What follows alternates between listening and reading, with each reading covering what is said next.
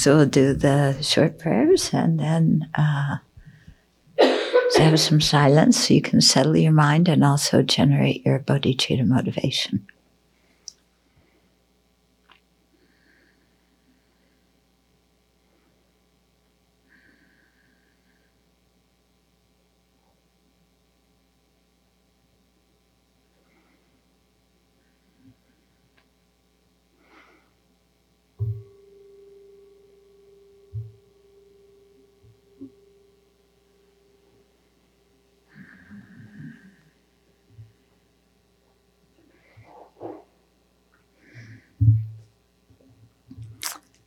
Okay, there was one question from the morning. Okay, so you explain the suffering of change as the condition that even our ordinary happiness is unsatisfactory because it won't last, and if continued, will eventually transform into suffering. Like the pleasure of food transforms into the suffering of indigestion. But I've heard another explanation before I'm not sure of the source, that ordinary pleasure is unsatisfactory because the pleasure is nothing more than the temporary alleviation of some other form of dukkha. For example, the pleasure of food is merely the temporary, temporary abatement of hunger. The pleasure of company is merely the temporary abatement of loneliness. The pleasure of entertainment is merely the temporary abatement of boredom. Okay, then on top of that, the condition which helped to relieve the original dukkha brings a load of other problems.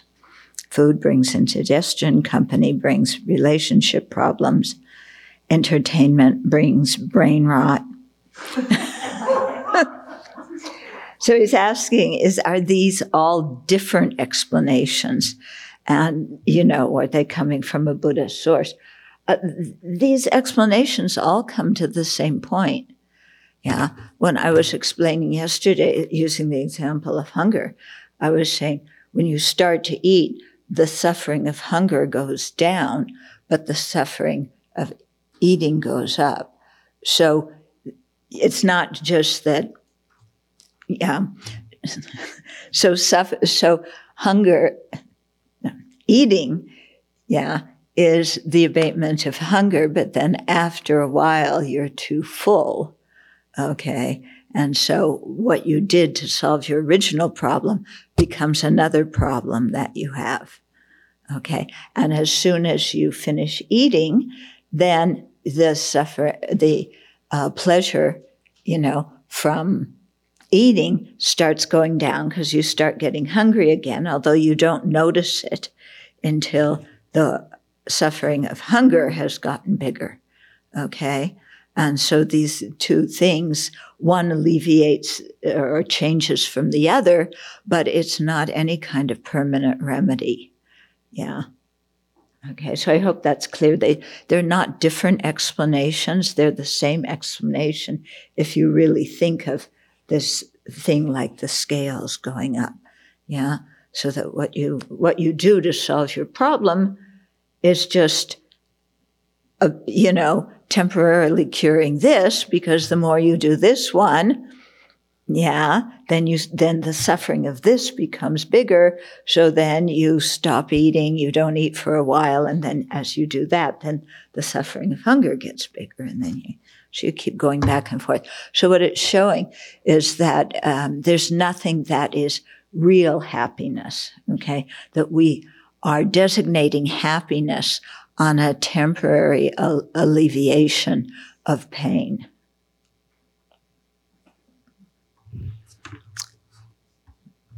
Wonderful news, huh? But it, this is our situation. okay, let's continue. So we're talking about the aggregates are unsatisfactory by nature be, uh, because they are under the control of the afflictions and karma. So we're halfway down on page 22. So contemplating that the objects, people, and activities we see as enjoyable are actually unsatisfactory in nature because they are under the influence of afflictions and karma. remedies the distorted belief that they are a source of secure happiness. And then we can see that they aren't a source of our secure happiness because when, as soon as we have them, we just have another kind of, you know, unsatisfactory condition. And that eventually turns into pain. Like I was saying yesterday, as soon as you get your, your brand new computer, then you start the entry into computer hell. And as soon as you get your new car, you start, you know, your entry into car hell. Yeah. And we, we don't see that when we have something. We just think this thing is great and it will solve our previous problem without seeing that it's bringing a whole new set of things. Mm. Okay. What we commonly call pleasure is actually a state where one discomfort has decreased and a newer discomfort is just beginning. So that answers the question there, and it is a Buddhist explanation. Okay. For example, when we've been standing a long time, sitting brings a feeling of relief and pleasure. But slowly, the discomfort of sitting increases and after a while, we want to stand up and walk around. And we stand up and walk around. At the beginning, it feels good. And then at the end, we want to sit down again. Okay, so it goes like that. Our aggregates are subject to the three types of dukkha mentioned above the dukkha of pain, which is physical and mental pain, the dukkha of change, in which pleasurable circumstances do not last, and eventually become another form of discomfort. And the pervasive dukkha of conditioning, having a body and mind conditioned by afflictions and karma. This last one is the source of the first two. So I talked about that yesterday. Okay, so it's not three different kinds of dukkha, they're all uh, based on each other. Okay, Afflictions and karma condition our experiences, and without choice, our bodies fall ill, age, and die. Okay. So even we have pleasant experiences, yeah, but when our mind is out of sorts, we can't enjoy the pleasant experience. And in fact, we don't even notice it. Okay. Have you ever been in a very beautiful, relaxing setting, but your mind has been overwhelmed by jealousy or anger or feeling like unappreciated and left out. Yeah, so there you are in some kind of nice situation, uh, and the mind is still very, very unhappy. Mm-hmm. Okay, so that's because we're under the influence of afflictions and karma. Mm-hmm. Our minds are overwhelmed by disturbing emotions such as despair and rage. Okay. Now it's interesting. When we feel despair, we don't think of despair as a disturbing emotion, as a, an affliction, do we? Yeah. We see it as something painful and unwanted. But do we ever say to ourselves, it's based on exaggeration and I don't have to feel that this in this particular situation. Do we ever think like that? Or when we feel despair, we just say, yeah, it's unpleasant, but uh, what else am I supposed to feel in this situation? There's absolutely nothing good about it. And then we don't try and change our mind because we're convinced that the situation you know, the appearance of the situation to us, we assume is correct. Yeah, and it's inherently existent like that. So then the only possible way to feel is despair. You know, in the same way when we think that somebody is criticizing us, we don't investigate. Is it a misunderstanding? Is this person experiencing pain themselves? What is really going on in this situation? We just assume I'm I'm interpreting this. We don't even see, say I'm interpreting it as criticism. We say it is criticism. And when any person, when they get criticized, they don't like it. Yeah, nobody says whoopee. Well, the high bodhisattvas do, but you know, none of our friends do. So, uh, how is it possible to feel anything but upset when I'm criticized? Everybody feels this way. This is the only possible way to feel. So then we just, you know, get upset and stay in our misery. Yeah. Until maybe we, you know, either it fades away out of impermanence or, you know, we, we suddenly remember, oh, this is based on my interpretation of the events. The, you know, the anger, the upset is coming from me. It's not inherent in the situation. Because if it were, then even the bodhisattvas would get angry when they're criticized. But bodhisattvas go, this is great. You know, these people are using, they're helping me consume my negative karma. And anyway, when people criticize me, what they're really saying is, I'm unhappy. So I hear, ah, that I did something wrong and I'm to blame. But actually, that person is saying, I'm unhappy.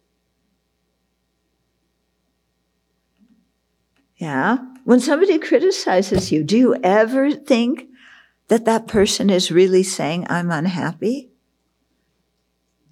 Oh, we never think that. They're saying, I'm bad. And their words may say, You're bad. But underneath it, why do they think somebody else is bad? Because they're unhappy. Okay, so understanding that whatever is under the power of afflictions and karma cannot be a source of lasting joy, we release unreal, unrealistic expectations and distance ourselves from the useless pursuit of clinging to samsaric pleasures. So, unrealistic expectations. Boy, do we have a lot of them. Okay. We have a good experience with somebody, and it's like, this person is wonderful. Yeah. Love at first sight. No, I know that's kind of woo woo, but it's true. We have love at first sight. I know I'm going to marry that person. Yeah. And we're going to live happily ever after because that's the fairy tales that I heard when I was seven years old. Okay. So we have an unrealistic expectation. Yeah. With jobs too. Yeah. You want to tell your story about that? I'm not sure I remember how it links to this moment, but uh, what what was well, true was that there were young people, younger people, and older people in the same discussion in the same refuge group, who are looking at just this very topic um, mm-hmm. in terms of what brings happiness and what brings satisfaction. And the older people, I would say, mm, of course, now they're all quite young, but in their 50s, early 50s. Um, yeah, very young. um, or one group, and then there was another group probably in their mid 20s, I think, probably. And yeah. um, so, in just talking about uh, the satisfaction from work and the expectation that their career would be satisfying, the people in their 50s were done. They were very clear that their careers. They, I mean, they were quite successful people, but that they had not been satisfying. But all around the circle for the younger people was the, you know, not quite there yet. I, there, of course, I have to do this work. This is very meaningful work. It's going to, you know, there. It was also true about um, their wish for families. Mm-hmm. Some of those people we know now, it's not been easy. Uh, But it took a lot of time for the people that in my mind had been around the block a few times with their careers and their relationships to be able to say that, oh, the happiness that was promised, the happiness that we expected, Mm-hmm. the happiness that we longed for did not come Yeah. and last. Yeah. But it was interesting how the younger people still held out the hope there was going to be job satisfaction. And the people in their 50s knew that that was a false appearance. Yeah. okay. But, you know, un- until like, so this is why we we learn this from the Buddha, because if we can learn it and think about it, then we can understand it and release the unrealistic expectations now instead of waiting 30 years between your mid 20s to get to your mid 50s and realize it then. So it frees you up to have 30 more years to practice the Dharma without chasing your tail. Okay? But sometimes I know looking at my life, you just have to go through things. And there's no other way but to go through it and suffer. And then if you've heard the Dharma, you go, Oh, that's what the Buddha was saying. That's it. Now I understand. So if you come out of a situation with that kind of understanding that renews your confidence and faith in the Buddha's teachings, that's good. Then you've learned from your experience and you don't have regret in your life. But some people come out of th- that and they don't uh, uh, have any spiritual framework to put it in. So they feel bitter and they feel denied. They feel let down by life. Okay. So whether we come out saying, okay, that was hard and it took a lot of time, but I'm glad because I really learned something valuable. Whether we come out like that or we come out with, boy, I was promised a lot and everything felt flat and this whole life sucks. You know, that depends on our mind, doesn't it? Depends on our mind. And depending on what we think in relationship to those uh, experiences, then we either live the rest of our life in an uplifted way because we know now what's more important, or we live the rest of our life with a very sour attitude, you know, that I've been cheated. Mhm. So it's up to us. That's the thing. Okay. So understanding that whatever is under the power of afflictions and karma cannot be a source of lasting joy, we release the unrealistic expectations and distance ourselves from the useless pursuit of clinging to samsaric pleasures.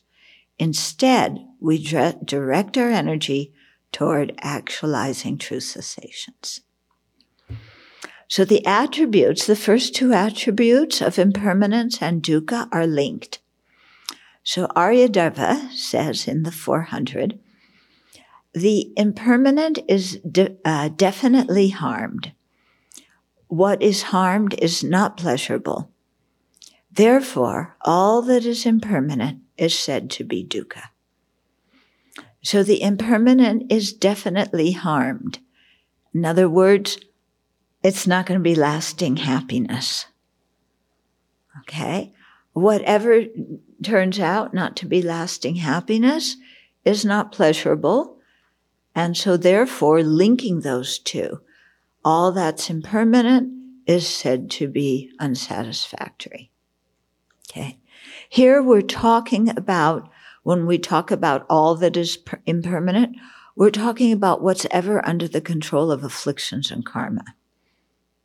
Okay. So don't get confused with oh, then, uh, you know, the bodhisattvas ha- experience impermanent things, so do they still experience dukkha? No, that's, that's a totally different ballgame because they don't react to these things the same way we do. Okay. And so a Buddha, you know, a Buddha's mind is impermanent, but that doesn't mean the Buddha's mind experiences dukkha. Mm-hmm.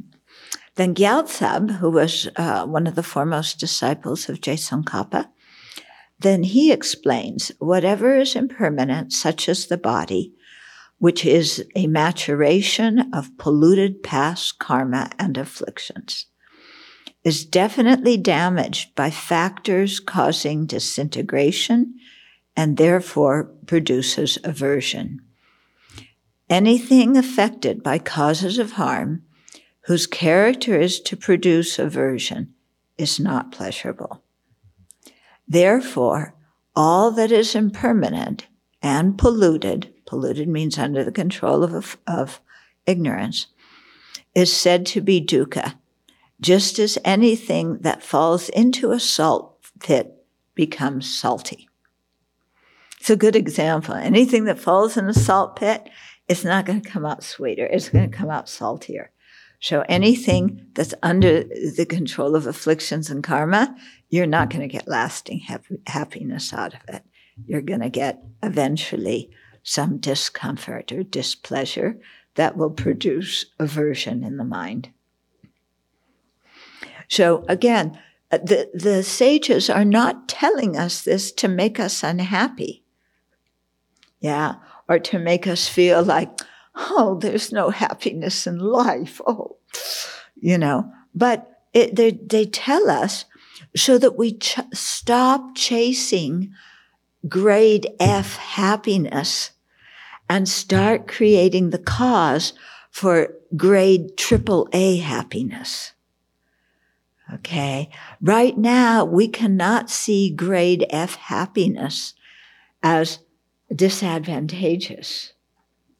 So we chase it. What they're doing in saying this is saying, no, there's some better kind of happiness that comes from stopping the craving, from stopping the attachment, from stopping the, the feelings of being offended and angry. Okay. So impermanent and polluted things, such as our bodies, are under the influence of afflictions and karma that cause them to disintegrate. An aged or dead body is considered undesirable and unclean, just as beautiful flowers are ugly when they decay and rot. Yeah, so everybody's becoming older. You know, and how often do they show old people in movies? or in advertisements. If you show old people in advertisements, unless you're advertising for an old folks home, nobody is going to buy that product. Okay. Because everybody wants to appear young, you know, no, just completely unwrinkled skin and, you know, so much energy and beautiful and this kind of thing. And yet nobody's becoming that. Yeah. You look at Prince Philip when he was young and when he's old. The big difference, isn't it? Queen Elizabeth, when she was young and now. Yeah. And look at your, your pictures of your parents when they were young and now. Yeah. And that's the same thing that's going to happen to us. So get ready. And they're going to take your picture. Yeah, this one over here, she's going to be ready with her picture. Yeah so that when all your wrinkles are there and your gray hair is. Oh, you can graph it? Oh, good. Thank you. You can make me look 25 again? Oh, yes, please do that. Yeah. Huh? Yes. you think you can really make me look 25? Oh, yeah. Oh, I, okay, I want to see that.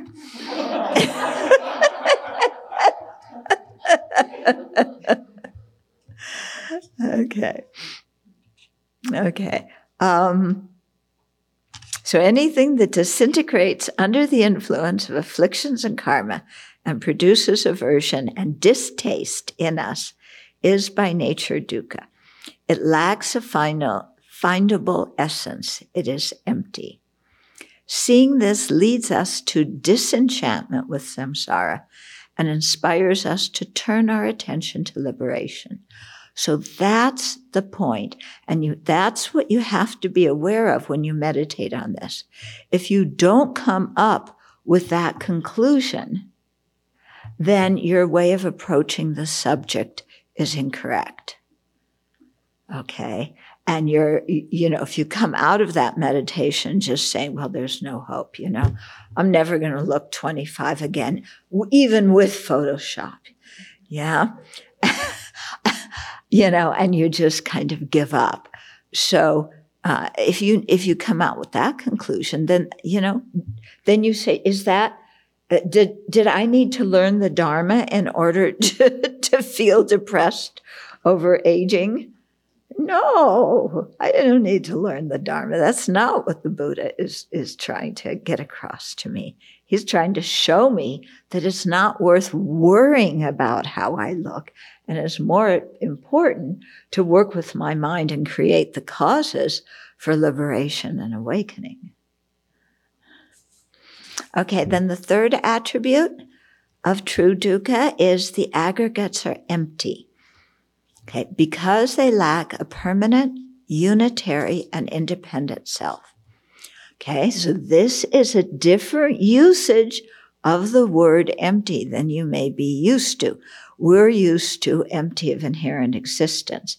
Here, empty is meaning the lack of a permanent, unitary, and independent self, which is the coarsest object of negation and is an affl- and grasping it is a an acquired affliction okay so that's what is called empty in the context of the common way of describing the 16 attributes of the Four Truths. So this is not the Prasangika way. This is the way in common of all the, the Buddhist traditions. Okay. So the third distorted conception, hold, yeah, remember the four distorted conceptions, hold what is foul, specifically our bodies, as beautiful. Yeah, and our whole culture emphasizes that. Yeah, and if your body is not to your liking, and nobody's body is to their liking because none of us look like the models, and we're supposed to look like the models, and not even the models look like the models, and they're miserable. Okay. So everybody's in this predicament of not liking their bodies. So and this is how the advertising is, uh, works, you know. You don't like your body because you bulge where you're not supposed to bulge and you don't bulge where you are supposed to bulge. So gym membership is the solution to that. Okay. You have your gray hair, whether you're a man or woman. How do you solve that? Dye your hair. Okay. You don't have hair. You get some kind of hair growth thing or you get a toupee. Or I'm sure Donnie is going to open up a special hairdressing college course for, you know, for uh, 999 special price for you to show you how to have a hairdo like his. Okay. So, you know, we're all trying to, to, we're, none of us are becoming as beautiful as we would like to be. We're all becoming uglier. So you might as well enjoy becoming uglier. because it's the reality of the situation. So if there's nothing you can do about it, you might as well enjoy it. Yeah, don't you think that makes more sense than looking in the window in the, in the mirror and going, oh my God, who is that person? When did that happen to me?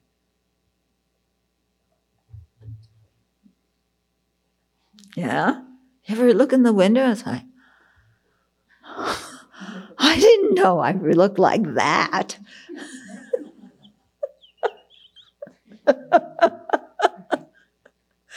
yeah.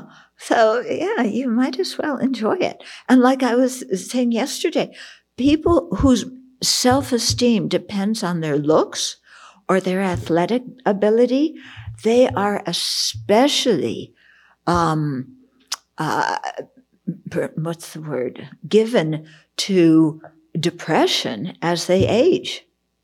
Yeah, because their whole self esteem was based on how this thing, what this thing can do and what it looks like. And it's, you know, it's not getting better. So if you, you know, if your esteem is based on that, then you really feel like you're lost. But if your esteem is based on, you know, feeling that you have a positive contribution that you can give to the world through the internal development that, that you've made during your life, yeah, and you want to pass that on to the younger generation. Uh, or, you know, you have a special skill you can uh, offer to society, then, you know, your, your self-esteem is salvageable. But then I think, you know, what happens when you get really old and you can't work anymore? So your body not only is ugly and it's weak, but you don't have you know, the facility that you had before with a career or, or whatever. So then, what's the purpose of your life then? Okay. If you're a Dharma practitioner, you see that your life still has a lot of purpose and a lot of meaning. Yeah. Because making your life meaningful and purposeful isn't just about getting other people's approval and about having a reputation. Yeah. It's about your own internal transformation. So, you know, you can sit in your in your wheelchair and practice the Dharma. Yeah? I mean, you can sit in your wheelchair and be miserable, or you can sit in your wheelchair and practice the Dharma. Yeah? So again, it, it's up to us how, you know, how we want to direct our, our life's energies, even when we're old. So the third distorted conception holds what is foul, specifically our bodies, as beautiful. Our own and others' bodies are filled with ugly substances. How about disgusting substances? Blood, bones, muscles, organs, tissues, excrement, and so on. Yeah? So if you cut it open and laid it all out, look what it's going to look like. Okay. Because of ignorance, we preen our own bodies and we see others' bodies as desirable and lust after them. Needless to say, our infatuation with the body is misplaced and leads to disappointment and misery. Okay. I remember in Dharamsala walking around doing circumambulations around the library. And one time I, I have this image of a pig, but I don't remember people there having pigs so much. But of somebody taking their pig doing circumambulations around the, the library in Dharamsala. And I remember looking at pig, and I find pigs kind of, yeah, um, you know, the whole thing about little this little piggy went to market. They're they're not well anyway. So, you know, and I thought, wow, you know, one pig lusts after the body of another pig. And it's like, ugh. How can you lust after the body of another pig? And then I thought, but that's what human beings do. They lust after somebody's body. What's the difference? So ponder that one for a while.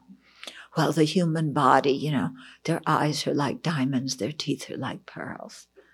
Well, that's how one pig looks at the other pig, too. Yeah.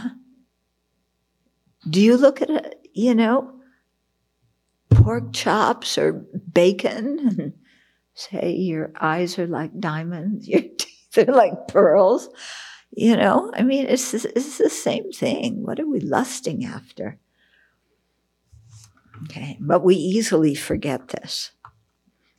Oh, so I do have something uh, that I forgot to tell you about that because uh, yesterday. So yesterday I was telling you how I went to this one Dharma center, and I would. They asked me to teach about this, you know, the four truths, and I, I did, and how they really did not like hearing about the body as foul.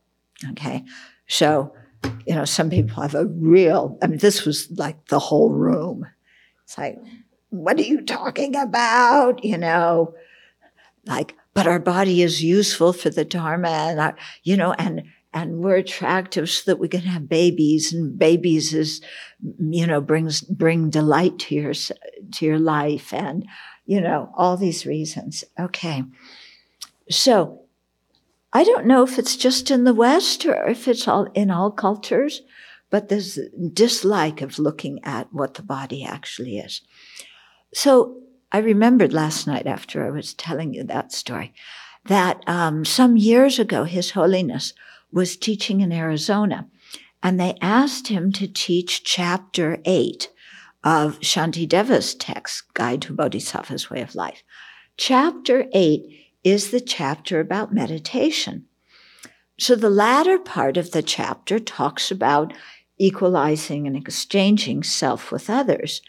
The first part of the chapter talks about creating a good circumstance so that you can uh, live alone and meditate and develop samadhi and, and serenity. And one of the biggest hindrances to, you know, meditating, especially, you know, developing deep concentration is that we're attracted to other people's bodies because sex, the sexual desire is one of the strongest uh, attachments we have as human beings. So the whole first part of chapter eight, Shanti Deva goes into this thing of incredible detail. We'll get to it on our Thursday morning teachings, talking about what the body is and all the useless things people do to get in a relationship so that they can touch somebody else's body. Okay. And he goes on and on and on about this. Okay. Shanti Deva does not let up. So they had asked, the organizers had asked His Holiness to teach chapter eight, but they asked him, don't teach the beginning part. When I heard that, I was flabbergasted. How can you ask His Holiness not to teach something if he feels it's the right thing to teach? And especially Shantideva, this incredible sage whose book is over the top. How can you say, don't teach that because the audience may not like it. But I heard they made that request to His Holiness. His Holiness taught the whole chapter. yeah. He went through the whole thing. Yeah. Why? Because if you don't hear all of the teachings, then you're not going to have, and you just hear the teachings of the topics you like, you're not going to have the preparation in your mind to properly understand or to realize the topics that you like. Yeah.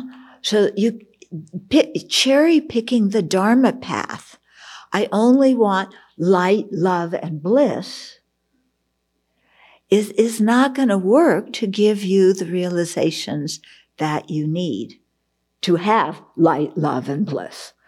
Okay. You have to look at all the stuff. Yeah. I was so shocked when I heard that. It's just like, you know, how can you ask His Holiness not to teach something that Shanti Deva taught? Anyway, okay. There are two aspects to seeing the aggregates as unattractive. The first focuses on the body and sees that its origin, organs, fluids, and so forth are foul. No one finds the inside of the body gorgeous. In fact, we clean away everything that the body excretes. Don't we? Everything. Yeah that the body that comes out of the body, we have to clean away. The second way of focusing on the body understands that since, uh, understands that uh, the foul, seeing the aggregates is un- unattractive, okay, understands that since the aggregates are impermanent and unsatisfactory by nature, in other words, the first two attributes, because of those two, the body is unattractive and our afflictive thoughts are undesirable. So the body is unattractive. That's showing how the physical aggregates are not to be clung to. And our afflictive thoughts show how the mental aggregates are also undesirable. As such, our samsaric aggregates are not worth craving and clinging to, for they have the capacity to bring a, uh, for they lack the capacity to bring us enduring well-being. This inspires us to turn our attention to creating the causes for liberation. So again, know what the purpose of meditating on this is. It's to turn our attention to creating the causes for liberation. Mm-hmm. And I think it's very helpful. Personally, I found it very helpful to meditate on the body as unattractive, whether it's somebody else's body or my own body. Because I think at the time of death, when craving for this body is so strong, if I can look and say, but this is just, you know, a, a, a sack full of disgusting stuff, there is nothing here to cling to that's desirable. There's nothing about it that is I or mine, you know. Then, and if I can remember that at the time of death, because I'm well, if I habituate myself with that well uh, while I'm alive, then it will become much easier to let go. Yeah, because I won't see the body as something worth clinging to. Mm-hmm. And maybe I won't see it taking another kind of body like this as desirable either. And then hopefully I'll think of Amitabha or I'll think of Nagarjuna and Sukhavati. Yeah. Instead of, I want a body, I want a body because my body gives me identity. I exist if I have a body, you know, instead of falling prey to that kind of mind at the time of death. Okay, so how do the aggregates being empty counteract that distortion of seeing what is foul as attractive? There's a different, there's two different positions about how you uh, counteract the dis- the distorted conception that the aggregates are fa- are beautiful. So some people say it's by seeing that they are that uh, the the there's no permanent unitary independent person, and you don't understand how that works, but that's to come. Other people say actually you overcome that by meditating on um, uh, the same antidote, on things being dukkha by nature, which is the same antidote for overcoming uh, seeing what is pleasant, what is unpleasant, and what is painful as being pleasant and happiness. Okay? Because when, when you look at the four, impermanence counteracts, uh, I mean, it, seeing things as permanent, that distortion. Yeah? Seeing things as dukkha by nature overcomes seeing uh, what is unsatisfactory by nature as pleasurable. Some people say, in addition, that one of dukkha also overcomes seeing what is foul as beautiful, because instead you come to see it as in the nature of dukkha. Other people say you overcome seeing what is uh, foul as beautiful by understanding empty, which is there is no permanent, unitary, independent person. Okay, so there's two different ideas about what opposes that misconception. Okay, so let's go back to the aggregates being empty refutes the permanent, unitary, independent self for Atman, conceived as conceived by the non-Buddhists. Permanent here means the self is eternal and does not change from one life to the next.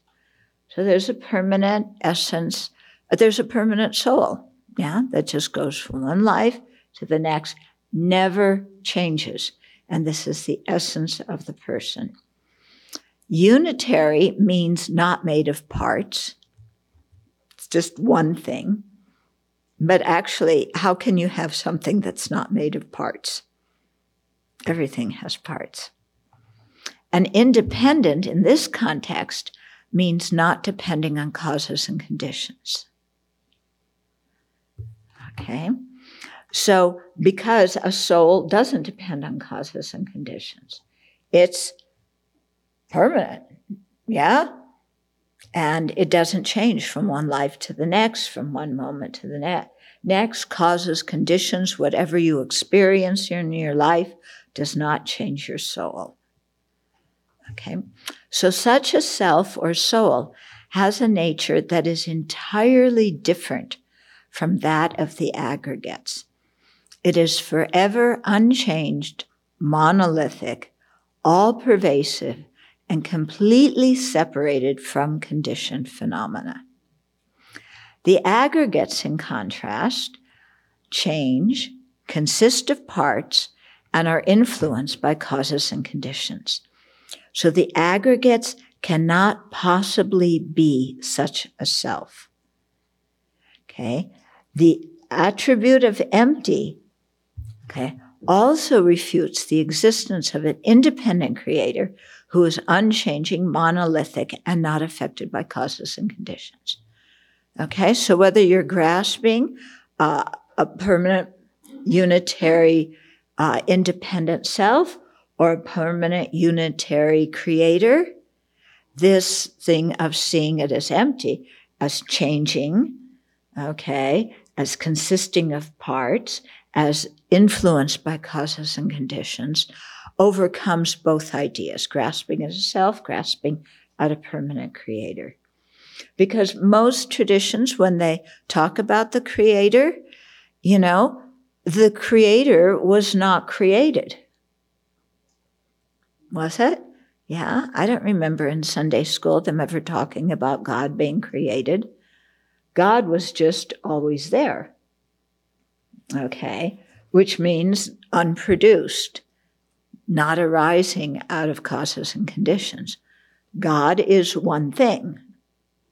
Yeah.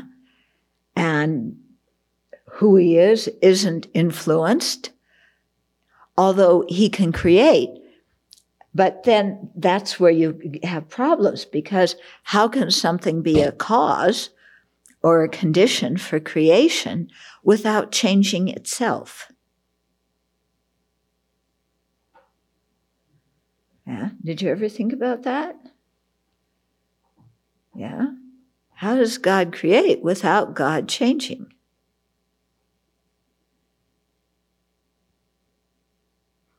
And how did God come into exist, existence without depending on some kind of causes? Okay, so you can see that that same refutation works for the soul and for the idea of a, of a permanent uh, creator. So, how does the third attribute, empty, counteract the notion of the body as attractive? Okay, so our mistaken belief that the foul body is attractive and pure involves holding the person and the aggregates to be separate when in fact they are the same nature.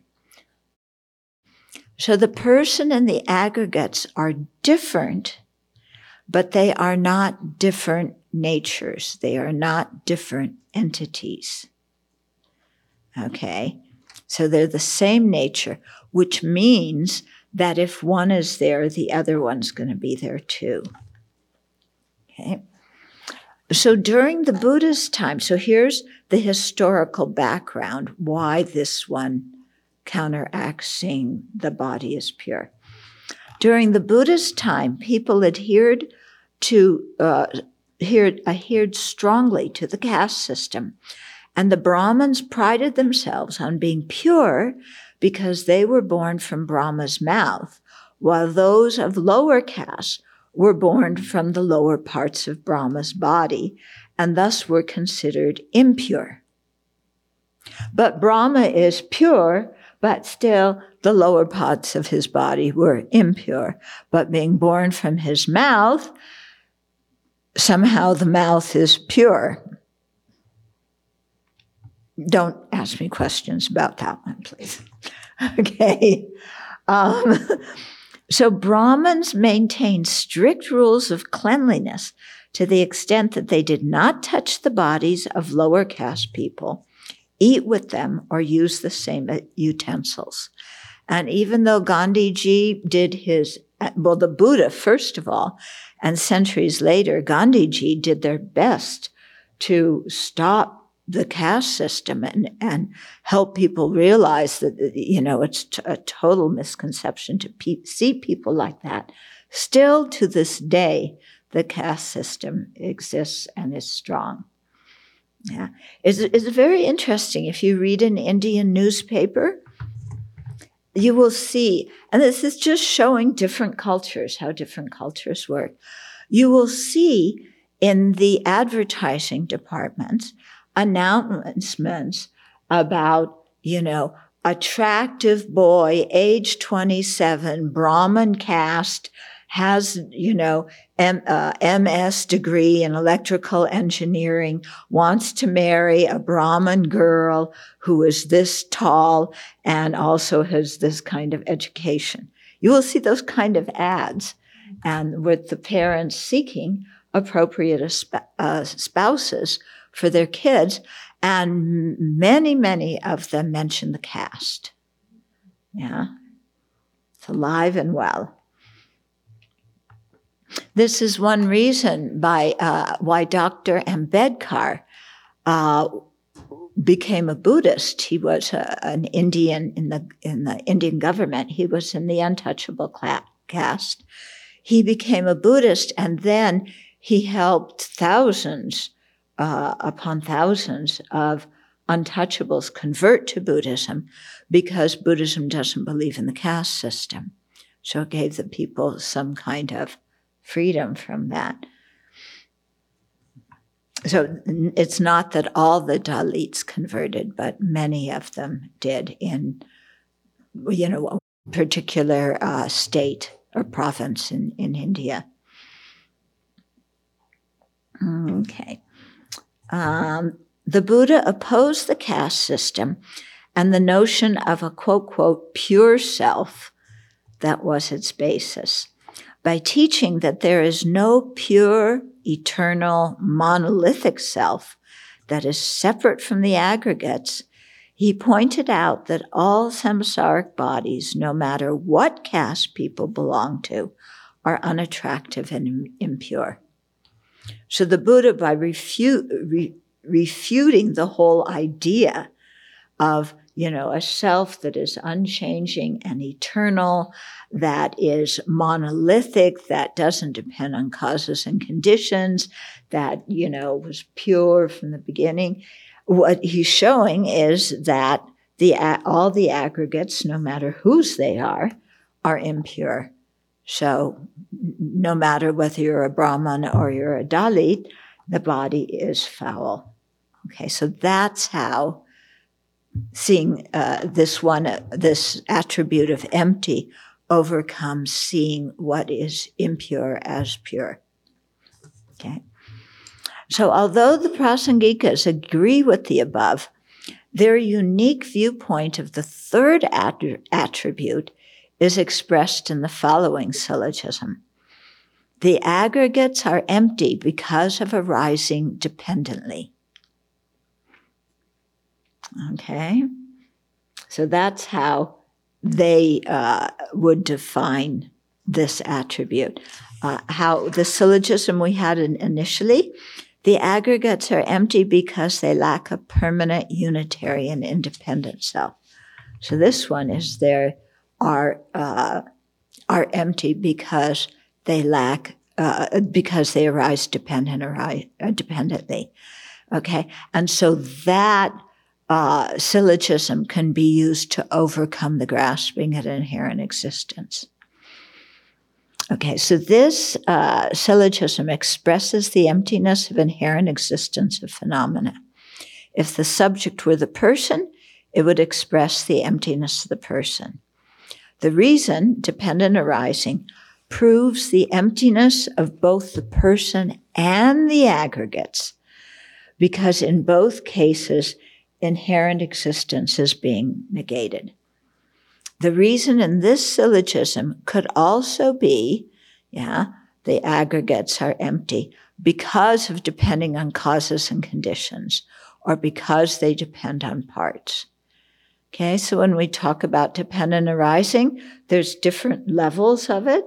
One being uh, causes and conditions, one being parts and the deepest or the most subtle level being dependent on uh, a term and concept. So the selflessness uh, talked about here, it pertains to uh, a person. It's not the selflessness of phenomena.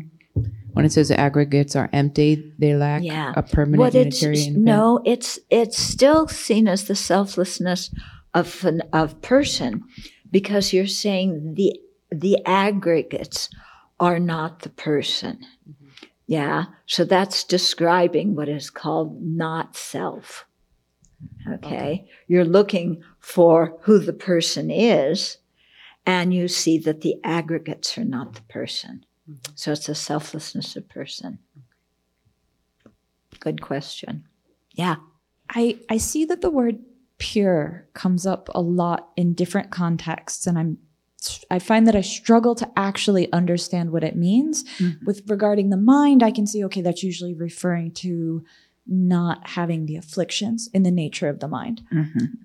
I'm not sure I understand what pure versus impure regarding the body actually means here. I'm wondering if you could maybe provide a definition. Okay. Well, impure, you know, one way is that it's um, it is foul if you cut it open, it is, you know, here in the, in that context, pure means, uh, pure means totally clean, totally attractive. Okay. Whereas the body is unclean, basically, and not so attractive when we open it up or when we age. In some uh, contexts, like when we chant the the sutra uh, of the wisdom going beyond, like we did today. Yeah, there, pure means empty. It means pure of inherent existence. So there's, yeah, different meanings for the word pure. Refuting the creator God story, how, how do you refute the, uh, the notion or the proposition that God is beginningless just like we are? That God is changing, an impermanent phenomenon, that exists beginninglessly, just like every sentient being does. But that isn't how people speak of God. No, but if people Yeah. who are who are kind of justifying their their belief in God and they get challenged with something like this, I mean, it, it, it it's a reasonable place to go. Oh, yeah, but if you're asserting that God is unchanging and somebody shows you something about, you're asserting one characteristic of God and somebody shows you something that contradicts that characteristic, then your whole notion falls apart. you you could you could go there but if you're still asserting that god is permanent and he's a permanent creator and didn't and doesn't change then but you know if god even if god's beginningless he has to change it moment by moment in order to create so the argument still falls apart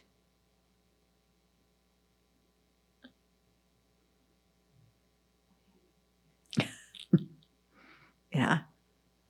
This is, you know, when we, when we look uh, uh, at Dharmakirti, you know, when he's going through things, you see how somebody will assert something and he will disprove one attribute of what they're asserting.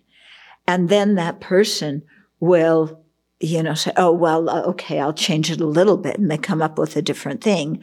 Yeah. But then that can be refuted. And if the people are, are st- like the person may say, oh, okay, uh, well, you know, okay, God, uh, you know, maybe changes to create, but God is beginningless. And so he, you know, he, he is under the influence of causes and conditions. And then you say, but, you know, if he's under the influence of causes and conditions, you already said he's impermanent, even though he creates. So how does that happen? Yeah, you already said he was permanent, even though he creates. So, you know, how, how does that happen? Okay, so you hit somebody's assertion from different angles. Oh, also, I should say, because in the Bible it says, in the beginning. So you're asserting a beginning. If you're asserting a beginning, then what caused the beginning? How did the beginning arise? So this is in your scripture that it says that, and you believe that. So how do you explain that? Ah. Have something. Anyway, it said God always was also. Hmm? It, I don't actually want to dispute the point, but it says that God always was. Yeah. Even, even before the beginning when he created everything. The beginning is contextualized in creation. But God always was, even before creation. Yeah. But- so that itself doesn't make sense, does no, it? I, I agree. I don't want to dispute it. I just wanted to add. Um, but what I do want to discuss is the the first part of the maybe the second chapter, the second full chapter on the first page. It says that we're, Wait a minute. That where where are you? the part that gives the definitions of permanent, unitary, and independent. What paragraph? Or what page? Twenty four. Yeah. Second paragraph. So the definition there of independence as independent in the context of meaning not depending on causes and conditions. Right. And we're using that to refuse the very gross level of the soul. Yes. But then in the Prasangika definition or this Prasangika syllogism, it also is saying Yeah. that Yeah. So and we're that's using the that problem. same It depends. You can use the same argument, but what's crucial is what you define as the ob- object of negation. If you define the object of negation, a, a, a permanent, independent, um, you know, a unitary soul, then saying that it depends on causes and conditions refutes the permanent part of it.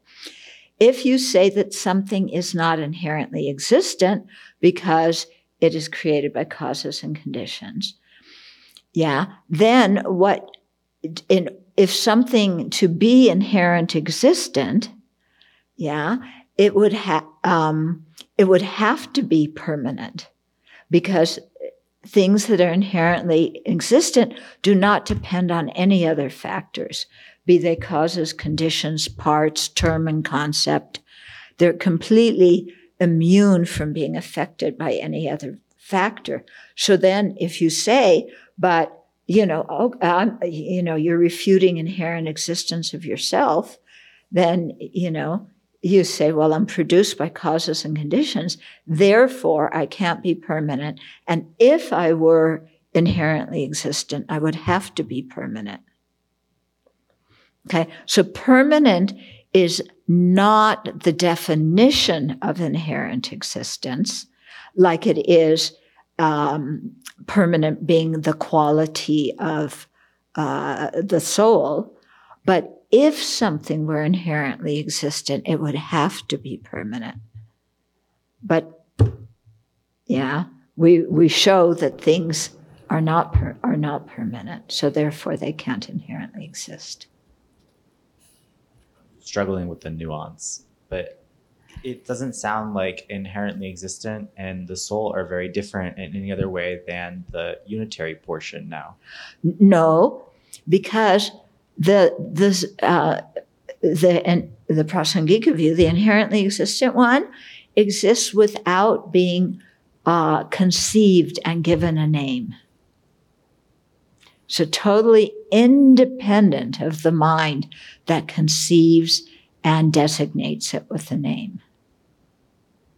Okay? So anything that is independent like that has to have some kind of essence that is it, that does not depend on anybody conceiving of it and giving it a name. So this would be a thermos without the existence of human beings. Could this be a thermos without the existence of human beings? No, because human beings created it and they gave, and it has a specific function according to why they created it. And they gave it a name, thermos, and said, when you call something this name, it, it indicates something that performs this function. Okay. So you're, so the, everything that exists depends on being conceived and given a name. It doesn't exist in its own right. When we see the thermos, it, it, it looks to us like it is radiating, I'm a thermos, I'm a thermos, I'm a thermos. Yeah. But then when you investigate what in this is radiating, I'm a thermos, and what in this is a thermos, you can't find anything. And then you see, well, what do you mean? Mm-hmm. There's a thermos here. Well, there's a dependently designated thermos because we put the parts together. And when we put the parts together, we developed a concept that this is an object. And as a society, we agreed on a function and agreed on a name. Okay. So this is much, a much subtler way that things exist than saying, uh, like the self is permanent, unitary, and, and independent of causes and conditions. Yeah, it's much more subtle, much subtler. Yeah. So the last part that you had stopped at before asking questions on page, the end of the first paragraph on page 25, it says the reason in this syllogism could also be because of being dependent on causes and conditions or because they depend on parts. Mm-hmm. And and then you you said or name and concept, but Yeah. which it seems you have to have that name and concept part in order to thoroughly and completely refute our object of negation. Okay. Why is it not included in this So- paragraph? because as we've the, in our classes with Jeffrey, we've been going through that you you can understand about things depending on term and concept, but you don't realize the full meaning of that until after you've realized emptiness. So you can't use that as the reason to prove emptiness, you have to re- use one of these other kinds of dependency. So one of these others would be sufficient. then? Yes. Okay, thank Yeah. you.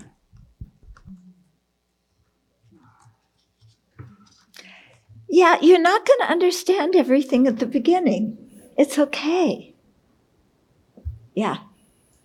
If I remember, I think Insight into Emptiness has a chart that compares these different types of person that you can look at. Yes. Um, someone asked, what if someone says that God is unchanging to mean that his or her wisdom and compassion is constant, in the same way that the Buddha's wisdom and compassion is constant? Yeah, we do, but we don't say that Buddha's compassion is unchanging. Yeah, for well, this this has to do with differences in in, in terms. In English, when we uh, okay, in Buddhism, when we say changing, yeah, it it means different than eternal. Okay, so Buddha's compassion is eternal. He doesn't lose it, but his compassion changes moment by moment by moment because one moment he has compassion for this one and another moment for this one and so on. Okay? So don't confuse unchanging and uh, permanent with eternal. They're different. Okay. Okay. So the aggregates are selfless. Let's see how far we get with this one. Okay, so the aggregates are selfless because they lack a self-sufficient, substantially existent person. So remember, this is what is in common with all the Buddhist schools. So if a self-sufficient, substantially existent person existed, it would be the same nature as the aggregates. So yesterday we said that that kind of person is different from the aggregates. Okay. But something can be different without being different natures. Something can be different, but be the same nature. Okay. So, for example, we talk about um, conventional truths and ultimate truths. They're one nature, meaning one doesn't exist without the other. Yeah. But they're different. Whatever is an ultimate truth is not a conventional truth and vice versa. Okay. So don't confuse different and different natures and don't confuse one and one nature. yeah. Those things are different. Volume seven, those things are explained more clearly. Here they, yeah. Okay. But in general, to be one means something has to be exactly the same, both in what it is and what it is called. Okay. So the thermos, if you have two, what color is this? Pink? If you have two pink thermoses that look alike, from a Buddhist viewpoint, they are not the same. In ordinary language, we say they're the same. In Buddhist language, they are not the same because to be the same, it has to be the same thing in terms of content and the name. Okay. So some objects have two different names, uh, like this can be called a cough drop and it can be called a sweet. So then it's different. Yeah. Because to be one, to be one, it has to be same in what it is in the content and in the name. To be one nature, it means that when one thing exists, the other thing has to be there too. Okay. There's different ways of being one nature. One way of being one nature is two things that are equivalent, like product and impermanent. Whatever is a product is an impermanent. Whatever is impermanent is a mm-hmm. product. That's one kind of one nature. Another kind of one nature is the th- thermos and its color. So these two are not equivalent. So we say the co- the pink is one nature with the thermos. Meaning if there's a thermos, you know, if there's this thing, it's going to be pink. We do not say the thermos is one nature with the color pink because the thermos could be a different color. You could paint it something else. Okay? So that's one and one nature. Then you have different and different nature. Different just means they're not the same in content and name. Okay? So, uh, two white cups that look the same are different because they're different cups. Okay? Different nature means that they are unrelated. Okay? That they don't have to exist. It doesn't mean that necessarily that they're totally unrelated. It means that they, they don't have to exist at the same time. Okay? So a cause and its effect are different natures the cause, you know, the seed exists before the sprout. Yeah. So they're different natures, but they are related because they're cause and effect with each other. Okay. Okay. So it, it, it takes a while to understand this. Yeah. Okay. So if a self-sufficient, substantially existent person existed, it would be the same nature as the aggregates. When we say I or my body and mind, we have the impression that there is a self who is the owner and controller of the body and mind. Okay.